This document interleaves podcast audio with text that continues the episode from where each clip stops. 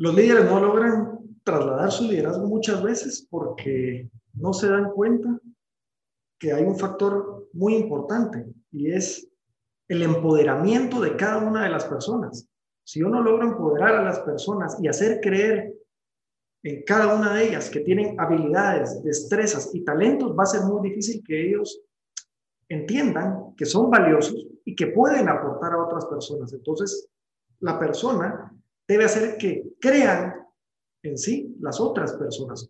dejar de a un, lado el liderazgo que tenemos y poder pensar como individuos, como personas, y decir, yo como persona, ¿qué es lo que más valoro en otras personas? Y es el aprecio que puedo tener hacia otras personas. Y ese aprecio significa el empoderamiento, el hacer creer que otras personas pueden hacer valer esas destrezas y esos talentos en sí mismos. ¿Para qué? Para que entonces ellos logren generar un efecto multiplicador de liderazgo. Porque si yo hago que otra persona cree en sí misma, la otra persona se empodera y va a hacer que otras personas crean en sí misma y va a empoderar a otras personas y esas otras personas lo van a hacer con otras personas. Y ese es el efecto multiplicador del liderazgo.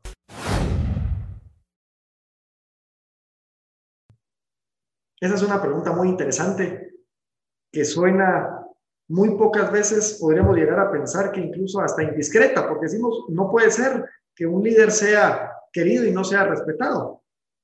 Pero sí, a veces tenemos que elegir entre un líder querido o un líder respetado. ¿Por qué razón? Porque a veces ese líder que es querido, las personas le tienen ese cariño, podríamos decir, pero no necesariamente lo respetan.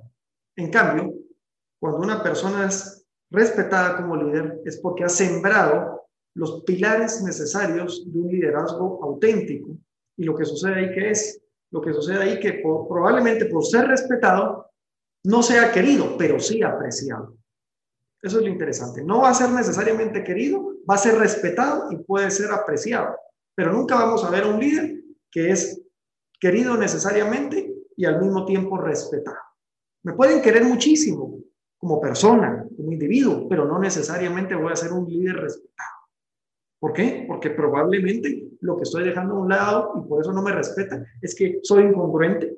Probablemente es porque no tengo una determinación bien definida de mis objetivos.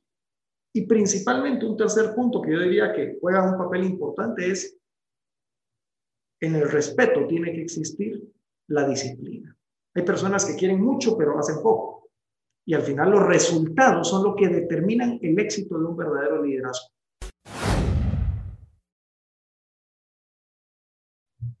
¿Cómo puedo lograr más influencia? Es muy interesante que a veces pensamos que la influencia es lo más importante del líder. Y no es que no lo sea, simplemente hay otras cosas que también juegan un papel importante dentro del rol de un líder. El líder no necesariamente es el que va siempre hasta adelante. Muchas veces le toca ir atrás para empujar a las personas, para empujar a sus equipos de trabajo a que logren los objetivos. Muchas veces le toca ir atrás porque también estando atrás puede tener una visión más amplia de lo que quiere su equipo de trabajo. Entonces, al final la influencia es solo uno de los puntos que yo debo tener como competencia de líder. No es el todo, sino simplemente es una de las competencias que yo debo adquirir como líder.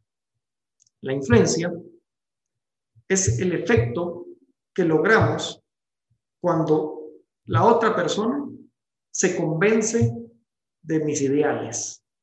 Pero de nada va a servir que se convenza de mis ideales si al final no está convencido de sí mismo. Por eso debo lograr el empoderamiento en las otras personas. Ese es el verdadero efecto multiplicador de un líder.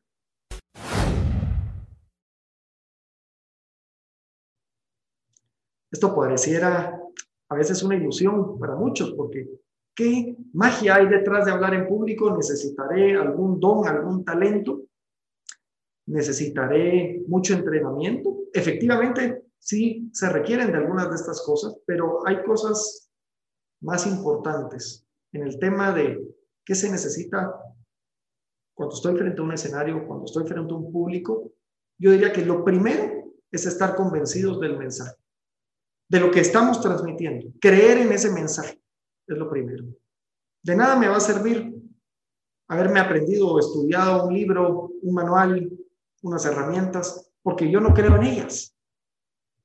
Recuerdo una vez que una persona, me, cuando iniciaba mi carrera, hace 10 años, me dijo, nunca te pares en un escenario si no crees en tu mensaje, si no has vivido tu mensaje. Eso, e, ese creer en el mensaje significa haber vivido, haber tenido experiencia sobre eso que vas a hablar. Entonces, la mejor manera que tenemos para poderle hacer frente a un escenario es cuando tu mensaje va acorde a tus experiencias. Pero además de ello, cuando tu mensaje está por encima de lo que las demás personas puedan conocer. Y eso no significa que las personas sepan menos. ¿Qué significa eso? Significa que tu experiencia es única. Por lo tanto, las personas que están frente a ti no han podido vivir esas experiencias que tú has vivido. Y por eso te pone en ese momento, en, en esas circunstancias, te pone por encima de ellos simplemente porque las experiencias son propias. Y eso es lo que le genera aún más valor. Además, en el tema del miedo, puedes construir una serie de rituales que le hagan frente a eliminar, no al 100% el miedo, porque eso no existe, siempre va a existir un pequeño nivel de miedo, pero lo que sí puede existir es un manejo y control sobre el miedo a través de diseñar esos rituales. Uno de los rituales más comunes es la preparación anticipada mental que uno puede tener previo a salir al escenario. Si yo no tengo una preparación mental condicionante que me permita entender qué quiero, lograr cuáles son los tres puntos claves dentro de mi discurso, dónde empiezo y dónde termino, y cuál es el punto medio, va a ser mucho más difícil tener esa secuencia. Y entonces en algún momento me puedo sentir que se me va a acabar el discurso o que no sé si estoy llegando al objetivo, porque se me olvidó prediseñar esos tres puntos claves. El principio, el intermedio y el final.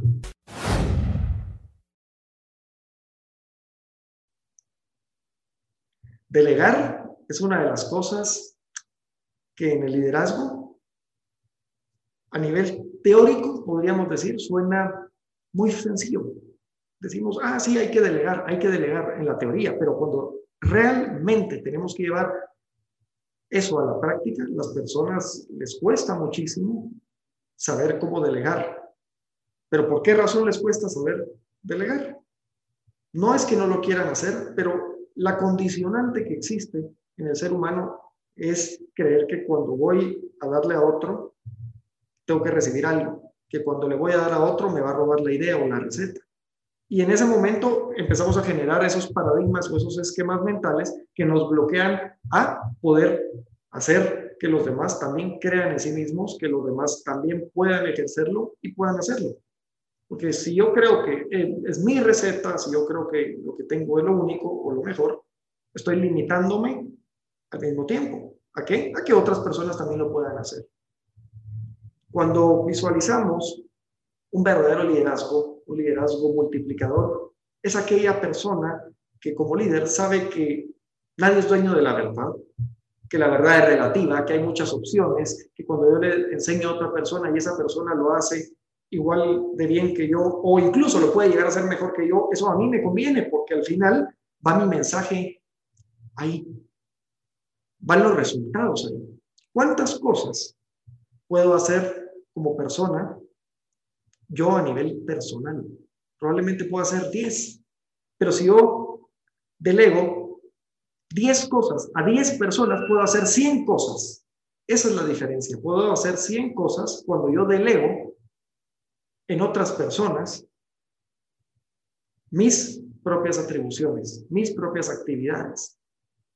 Cuando hablamos de un liderazgo de resultados, los resultados más grandes que podemos tener como líderes son los resultados de transformación de otras personas. Por eso, el liderazgo, el verdadero liderazgo, se basa en lograr administrar nuestros propios recursos.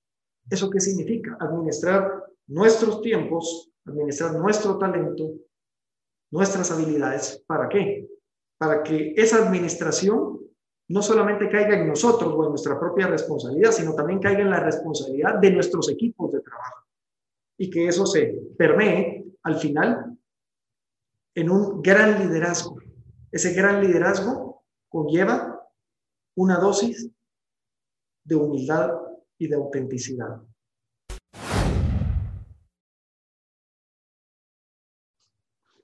Muchos dicen, ¿el líder nace o se hace?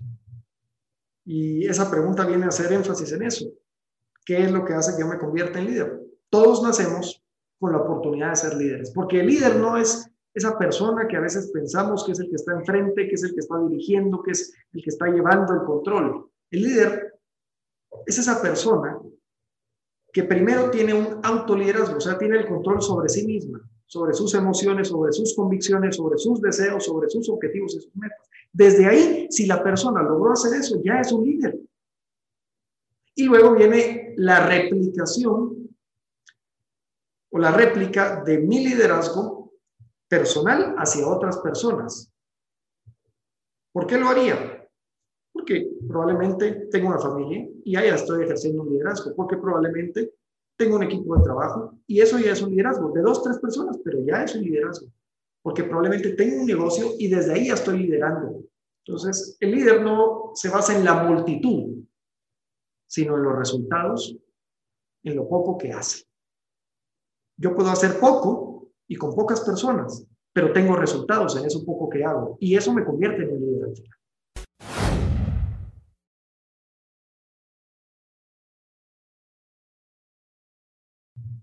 Realmente no hay una clave para motivar a los demás. Lo que sí hay es una auténtica motivación personal a través de identificar cuál es esa dosis diaria de la motivación personal. ¿Qué hace que yo me motive como persona y que a través de mi propia motivación motive a otros por el propio ejemplo? O sea, me van a ver y el ejemplo me va a atraer y va a hacer que las demás personas se inspiren, se motiven y se transformen. Y es ahí donde descubrimos que viene la esencia de la verdadera motivación personal. Es esa dosis diaria que todos conocemos que existe, pero que no la practicamos. Y es la esencia de la gratitud. Cómo ser agradecidos día a día con nosotros, con lo que tenemos, con lo que no tenemos y con lo que podemos dar a los demás. La gratitud es la esencia de la motivación personal que nos permite ser ejemplo para los demás y motivar a otros. Sin gratitud no vamos a poder lograr ese efecto multiplicador de liderazgo, no vamos a poder lograr esa trascendencia de un líder y dirigente a un líder de efecto multiplicador de liderazgo.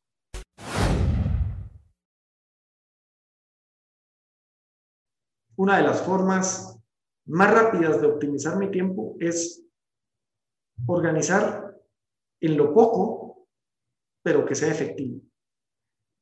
Si tenemos una agenda y esa agenda no se está dando abasto, probablemente es porque hemos llenado de actividades que no están teniendo ningún resultado o que no me están llevando al objetivo. Porque yo puedo tener muchos objetivos y eso está bien, pero sabemos de que no podemos cumplir todos los objetivos al mismo tiempo. Entonces me va a tocar elegir prioridades. El punto aquí clave son el saber definir las prioridades, qué cosas son vitales y qué cosas son opcionales dentro de mis prioridades, para poder establecer los tiempos correctos para lograr ser asertivo en el manejo del tiempo y saber que al final esas pocas cosas que estoy haciendo me van a llevar a esas grandes cosas. ¿Puedo delegar sin desgastar la relación? Eh, ¿Puedo, perdón, eh, influir sin desgastar la relación? puedo influir sin desgastarme y luego desgastar una relación. ¿Por qué tenemos ese paradigma de que cuando vamos a influir en otros, de que cuando vamos a ser visibles, que cuando vamos a estar en vitrina, vamos a desgastar la relación que ya tenemos con las personas, de amistad, de compromiso, de trabajo? La pregunta que nos tendríamos que hacer sería, ¿Realmente quiero ser un líder ante los demás o solamente quiero ser un líder a nivel personal sobre mi propio liderazgo, sobre mi autoliderazgo? Porque si quiero ser un líder ante los demás, voy a tener que hacerle frente a manejar cualquier tipo de reto, cualquier tipo de imprevisto, cualquier tipo de situación que de alguna manera puede llegar a incomodar Pero es que si no incomodamos a las demás personas en las relaciones, no estamos logrando un verdadero liderazgo. Parte de un líder auténtico es la capacidad de incomodar a las personas para que salgan de su zona de confort y cambien sus resultados, cambien sus objetivos o definan sus objetivos si no los tienen.